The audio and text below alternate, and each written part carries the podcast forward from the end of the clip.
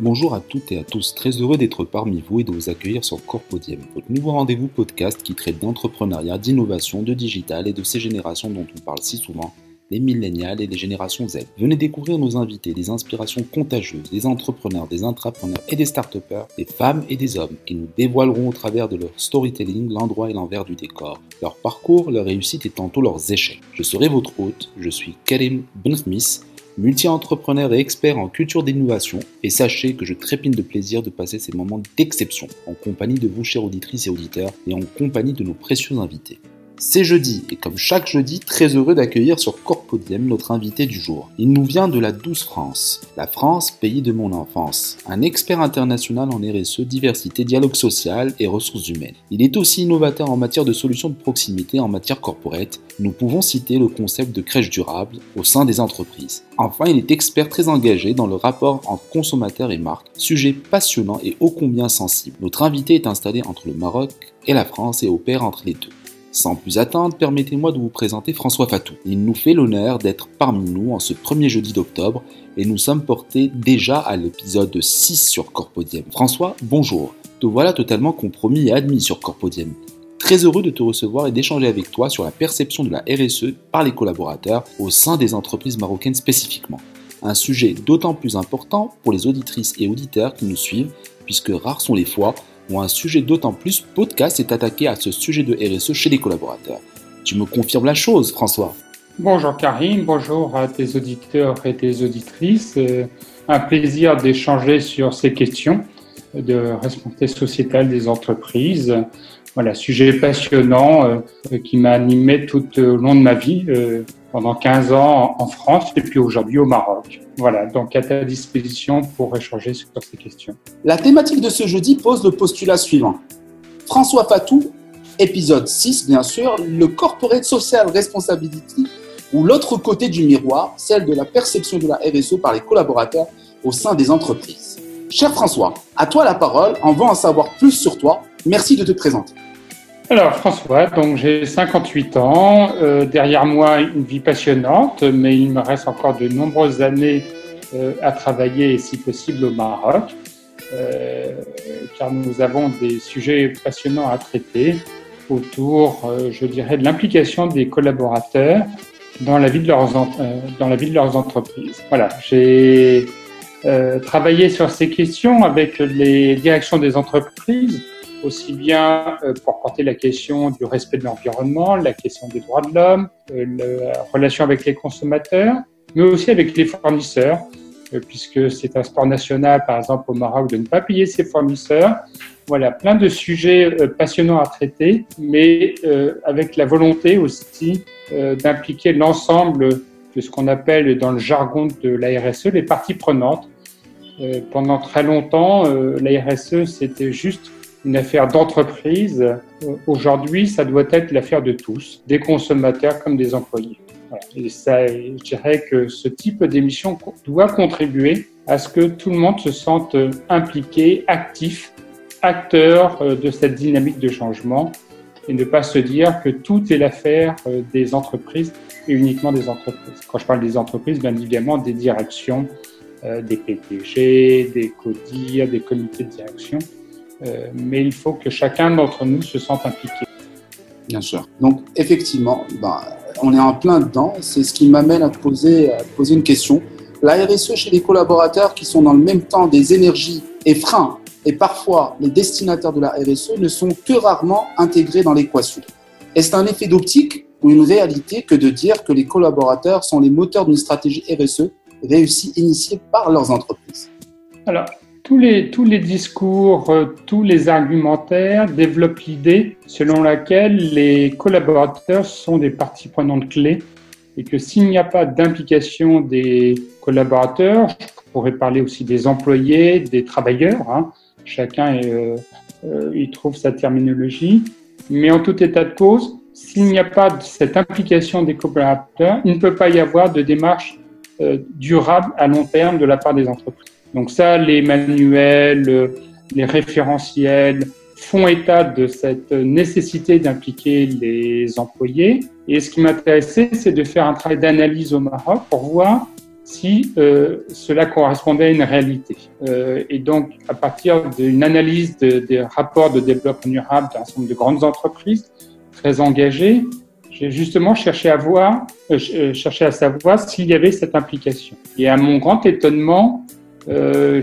je, ne dirais pas que j'étais déçu, mais j'ai plus eu l'impression que les euh, collaborateurs étaient des sujets, non pas des acteurs du changement. Euh, donc la théorie infirme, enfin la pratique infirme la théorie, euh, et donc ça pose la question d'une réelle mobilisation des collaborateurs sur ces questions. D'accord. On est bien en, place pour dire que les collaborateurs sont vraiment des moteurs qui permettent à une culture RSE vraiment d'imploser à l'intérieur d'une entreprise et de faire valoir vraiment les vecteurs. Oui, alors euh, la raison euh, d'une application des collaborateurs, c'est que ce sont eux qui vont être des ambassadeurs de la politique de leur entreprise, que ce soit auprès de leur famille, auprès de leurs amis, euh, auprès de leurs clients. Euh, c'est aussi euh, l'application des collaborateurs un gage de performance, euh, dans le sens où l'on va créer une culture d'entreprise, une culture commune, où chacun va s'approprier finalement les intérêts de l'entreprise euh, il n'y a pas l'intérêt de la direction ou l'intérêt des collaborateurs, mais un intérêt commun. donc là, nous allons euh, parler de mode collaboratif, c'est-à-dire de, de mode associant les, collaborateurs. Pour autant, euh, si, je, dois faire un constat, c'est qu'il n'y a pas encore cette culture de l'implication des collaborateurs. On reste dans un schéma où il faut éduquer, sensibiliser euh, les collaborateurs, mais, mais on n'est pas encore dans une phase où l'on va discuter, débattre de ces questions. Donc on est réellement dans un changement de paradigme, en fait, euh, avec des nouveaux modes de management qui poussent la GRH à, être alerte aux changements qu'introduisent des RSE dans les attitudes et les comportements des collaborateurs. Qu'en est-il concrètement, spécifiquement au Maroc, François? Alors, nous sommes dans une phase euh, tout à fait clé où la fonction RH est en train d'émerger. Euh, nous étions jusqu'à présent dans le cadre d'une gestion du personnel. Là, nous parlons de stratégie, nous parlons d'employabilité, nous parlons de développement personnel. Et aujourd'hui, les DRH doivent trouver leur place pour s'affirmer au sein de l'entreprise et montrer aussi toute la valeur du capital humain. Et la RSE vient en appui euh, pour justement démontrer toute la valeur que portent les euh, collaborateurs. Il y a toutefois des résistances dans, je dirais, dans cette dynamique de changement. Euh, on n'est pas encore euh, dans une culture où les collaborateurs sont des associés du changement. Mmh. On est encore dans une phase où, euh, et on le voit aussi dans la relation avec les consommateurs, où les directions savent ce qu'elles doivent faire et elles vont s'appuyer sur leurs collaborateurs, leurs consommateurs, pour les éduquer, comme si c'était des parents qui devaient former, éduquer leurs enfants.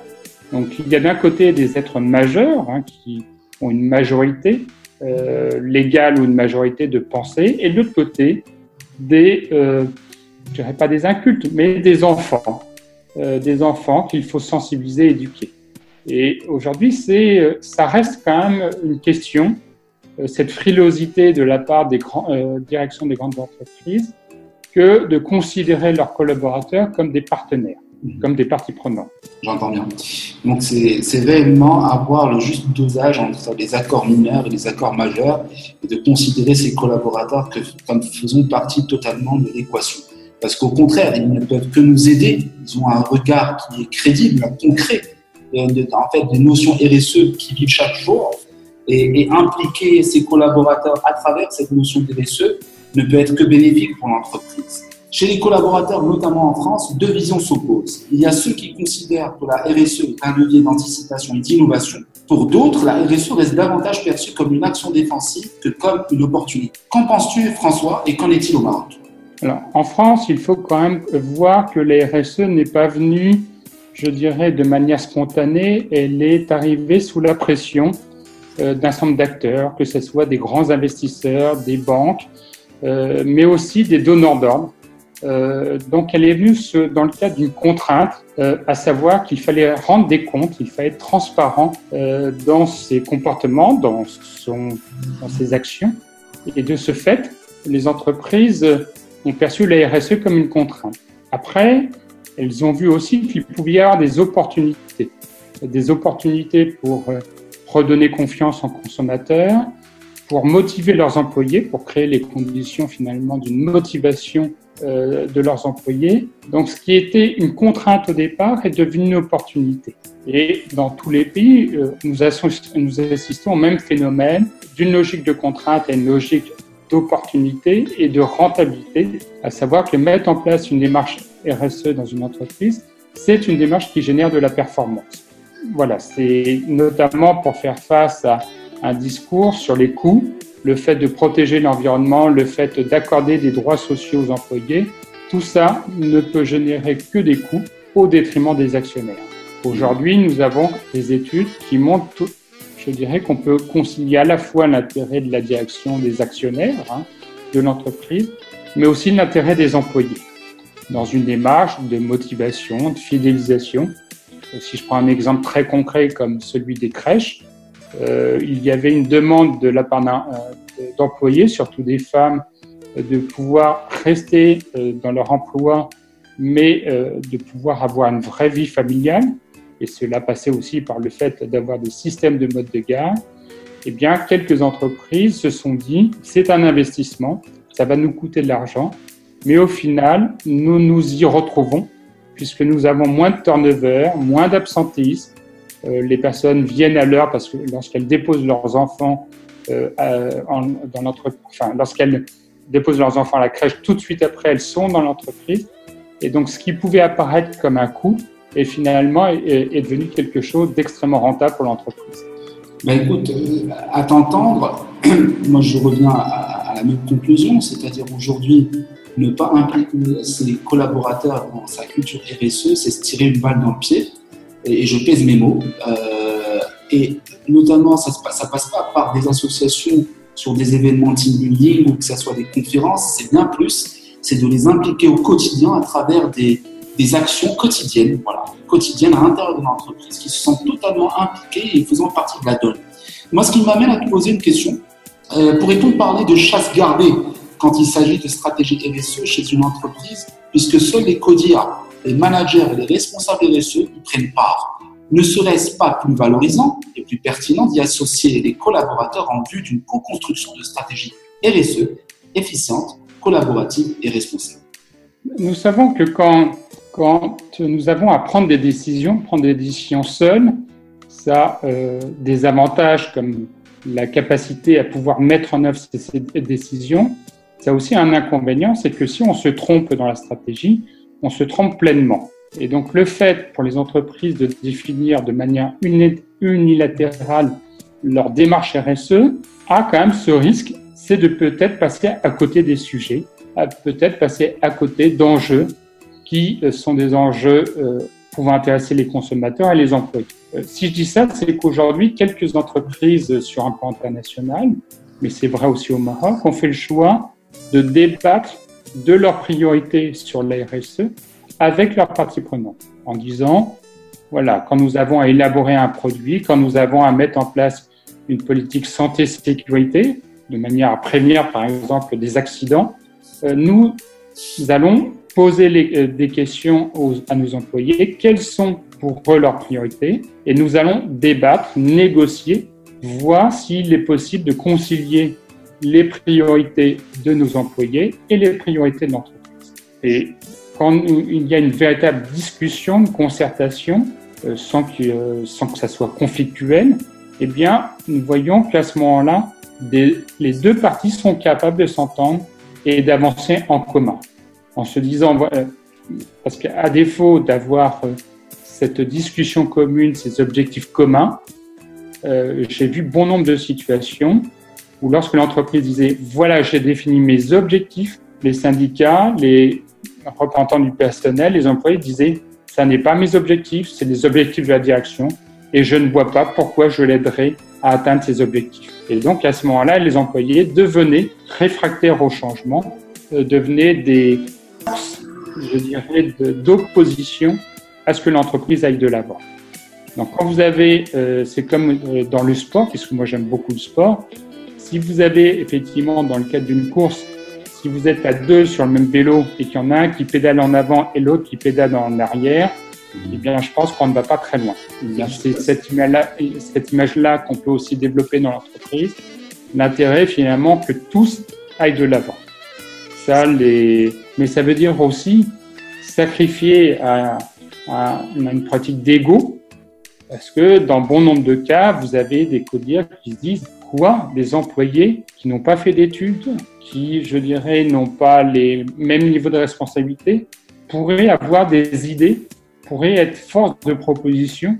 Non, ça n'est pas possible. Donc là aussi, c'est euh, un changement culturel que d'accepter que des consommateurs, des riverains très modestes, analphabètes, euh, des femmes de ménage, des ouvriers, puisse aussi débattre de la stratégie de l'entreprise. Tu as tout dit. Donc, merci à tous, euh, chères auditrices et chers auditeurs, pour votre mobilisation quant à notre émission et à notre invité de ce jeudi, François Fatou. Vous avez été plusieurs à nous envoyer vos questions en relation avec, avec la thématique de cette émission et comme promis, en voici trois qui ont été sélectionnés. François, j'ai pour toi une première question qui nous vient de Wassila Kara Ibrahimi, qui est euh, fondatrice du club des DRH féminins et aussi euh, qui est dirigeante d'une entreprise en consulting qui est assez reconnue sur la place. Donc cette question, je te la pose François. Comment faire que les collaborateurs perçoivent la RSE comme un vrai levier de développement et pas uniquement comme de la charité bashing, personnelle et collective? Alors, pour que les collaborateurs euh, s'imprègnent, c'est ce qu'on évoquait tout à l'heure, encore faut-il que les collaborateurs soient informés de la stratégie de l'entreprise, et non seulement qu'ils soient informés, mais que les propositions, que la stratégie de l'entreprise soit débattue. Et dès lors qu'elle sera débattue, au final, il n'y aura peut-être pas forcément les mêmes objectifs euh, qui seront arrêtés, finalisés, mais, encore, mais ils seront peut-être beaucoup plus pertinents. Donc, la réponse est très simple dès lors qu'il y a une concertation, il y a une discussion avec les employés et leurs représentants, là, nous, nous sommes davantage assurés que la démarche RSE ne sera pas du greenwashing, mais correspondra réellement aux besoins de l'ensemble du collectif de travail, c'est-à-dire la direction et les employés. Très bien. Donc voici, euh, voici là la réponse de François. Donc si tu veux débattre avec lui euh, sur la question, François est joignable sur LinkedIn et on nous laissera son mail éventuellement pour un échange ultérieur. Ma deuxième question, elle nous vient, toujours de Casablanca. Elle est posée par un monsieur, Sam Mohamed El Kebir, qui est, euh, qui est un digital native et qui euh, travaille et gravite dans le montage d'applications mobiles euh, et, de, et de technologies web. Donc, Sam Mohamed nous pose la question suivante. Euh, très bien, j'ai pour vous une double question pour rester dans le thème. Quel pourcentage de salariés ont-ils déjà entendu parler de la RSE Si oui, combien de pourcentage de salariés a-t-il ou de collaborateurs ont vu une action RSE positive et concrète? Environnement, conditions, conditions de travail, éthique, lutte contre la discrimination euh, à l'embauche. Voilà, voilà c'est la question de Sam Mohamed. Savoir si les salariés, les employés sont au courant de la démarche RSE pose la question de la manière dont l'entreprise cherche à communiquer vis-à-vis de ses collaborateurs. Euh, il faut intégrer le fait qu'aujourd'hui, nous avons euh, une multiplicité d'outils de communication, euh, des outils très élaborés, très modernes, avec les outils numériques, c'est les emails, c'est l'intranet, c'est le site internet de l'entreprise. Mais il ne faut pas occulter le fait que tous les employés n'ont pas de messagerie professionnelle ne sont pas obsédés par le fait de se connecter à l'intranet de l'entreprise. Donc, il faut pouvoir jouer sur une pluralité d'outils de communication, et notamment des outils de communication traditionnels. Ça peut être des panneaux d'affichage euh, quand nous sommes dans des usines. Ça peut être des distributions, je dirais pas de tracts, mais en tout cas de, de petits euh, flyers. Ça peut être aussi des réunions d'information, des réunions collectives où le responsable du site ou le responsable, de, je dirais, de l'unité de travail va discuter avec les employés. Si je prends par exemple dans le secteur du bâtiment, sur des chantiers, quand euh, on réunit les collaborateurs, c'est au moment où l'on va, par exemple, faire euh, la séance, euh, l'on va rappeler les règles de sécurité avant de commencer le chantier, qu'on pourra évoquer, peut-être préciser les engagements de l'entreprise. je dis ça parce que quand des entreprises ont cherché à mettre en place des baromètres sociaux, des enquêtes d'opinion, certaines étaient focalisées simplement sur les outils numériques, en occultant la question combien d'employés consultent ont un accès à un outil numérique euh, dans l'entreprise. Ça peut être 99% dans des entreprises comme Facebook, mais ça peut être 1, 2, 3, 5% dans des entreprises euh, qui relèvent, enfin qui sont par exemple dans le secteur du bâtiment ou de l'agroalimentaire. Donc ça, c'est une donnée qu'il faut prendre en compte, cette euh, nécessité de jouer sur un ensemble d'outils de communication. Et je n'ai même pas parlé de la question de la langue, puisque euh, maintenant, malheureusement, dans les multinationales, les directions, les CODIR, parce que ce sont des parfaits anglophones ou des parfaits francophones au Maroc, considèrent que tous les employés de l'entreprise doivent pouvoir parler, lire couramment l'anglais et le français. C'est vrai. Voilà, en occultant ce, euh, effectivement cette contrainte, c'est que beaucoup de personnes n'ont pas cette maîtrise euh, de langues qui sont quand même des langues étrangères pour le Maroc. Donc voilà ça Mohamed par rapport à ta réponse. Toujours la même chose, tu pourras contacter François Fatou sur LinkedIn, sinon sur son mail qu'on laissera sur les réseaux. J'ai pour toi une troisième question qui vient de France par un franco-marocain, Hakim Wabi, qui est lui dans la Smart City, hein, dans l'intelligence des, villes, de la technologie. Euh, la RSE, un outil de communication sociale ou bien est-ce une notion qui permet réellement d'offrir là à une entreprise et ses collaborateurs d'incarner des valeurs sociales par ses actions et ses engagements auprès de la société civile? La RSE, c'est plusieurs choses. C'est tout ce qui fait son intérêt, mais aussi sa complexité, euh, puisque euh, parler de RSE dans le secteur des banques, dans le secteur du bâtiment, euh, dans le secteur de l'automobile, ce sont à la fois des enjeux très différents, par exemple sur les questions d'environnement, sur les questions de, sur les conditions de travail, c'est aussi des manières de procéder très différentes pour intégrer la taille de l'entreprise, si on est dans une petite entreprise de 10 employés ou dans une multinationale. Et donc, derrière cela, ça pose aussi la, question de donner une, dimension très concrète à ce que peut être une politique RSE.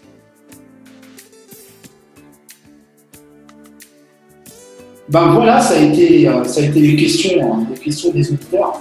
Maintenant, j'ai pour toi un moment spécial que j'aime bien partager qui est le quiz. J'ai pour toi cinq mots pour cinq réponses. Une forme de troc, François. Donc, je vais te poser, je vais te donner des mots. Tu devras me donner du tac au tac. Ça marche. N'oublie pas que tu t'es totalement compromis et aligné au sein de Corpodium. Top départ, François. RSE. Responsabilité sociétale des entreprises. Collaborateurs. Employés, travailleurs. Entreprise. Capitalisme. Solution. Innovation. Climat. Pollution, environnement. Voilà. C'était François Fatou. Merci énormément François d'avoir accepté l'invitation sur Compodium et nous avoir fait l'honneur d'être parmi nous. Nous te souhaitons le meilleur et à très très bientôt. À quand notre émission commune, podcast à l'attention du consommateur et des marques marocaines, François? Bonne soirée alors à, vos, à tous nos auditeurs, auditrices, et puis le plaisir de pouvoir partager par la suite toutes ces discussions. Et notre émission entre consommateurs et, et, et marques, on devait monter ensemble et qu'on doit monter ensemble ah là, c'est un très beau sujet parce qu'il y a eu l'avant boycott et je pense qu'il faudra construire l'après boycott, mais dans un sens où les consommateurs seront vraiment des acteurs et non pas non plus des enfants tels qu'on les a considérés comme aujourd'hui et comme c'était des enfants. Bah, par exemple, on l'a vu avec Centrale des euh, laitières, ils ont cassé leurs jouets.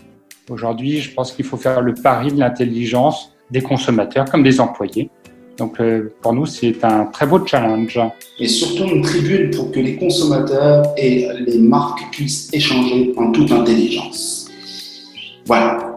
Merci François et en espérant t'avoir très bientôt avec nous sur le podcast des consommateurs. C'était Corpodiem, un mot composé de corporate d'un côté et de carpe de l'autre, des professionnels dont l'histoire, le succès et les aléas s'écrivent le jour le jour. À chaque jour suffit sa peine, la quête de sens a un prix et l'accomplissement, l'épanouissement de soi ne se font pas en un jour, mais bien au quotidien.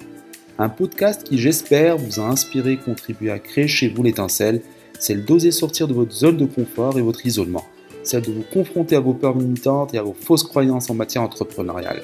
Simplement, un podcast qui vous ressemble, un podcast qui rassemble. Et afin de vous remercier pour votre écoute, place au temps du thé.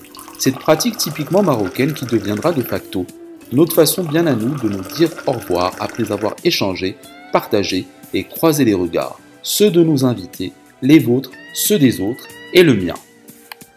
Si vous avez aimé ce podcast, je vous invite d'étendre nos échanges autour de cette thématique en vous abonnant à Corpodium et en vous rendant soit sur Blueberry, LinkedIn, Facebook afin de laisser des commentaires. Je me ferai un plaisir d'échanger avec vous. Aussi, je vous informe que les épisodes de votre podcast Corpodium sont d'ores et déjà présents sur iTunes, Spotify, Google Podcast, Teacher et SoundCloud. Je vous souhaite à toutes et à tous le meilleur et à jeudi prochain sur Corpodium.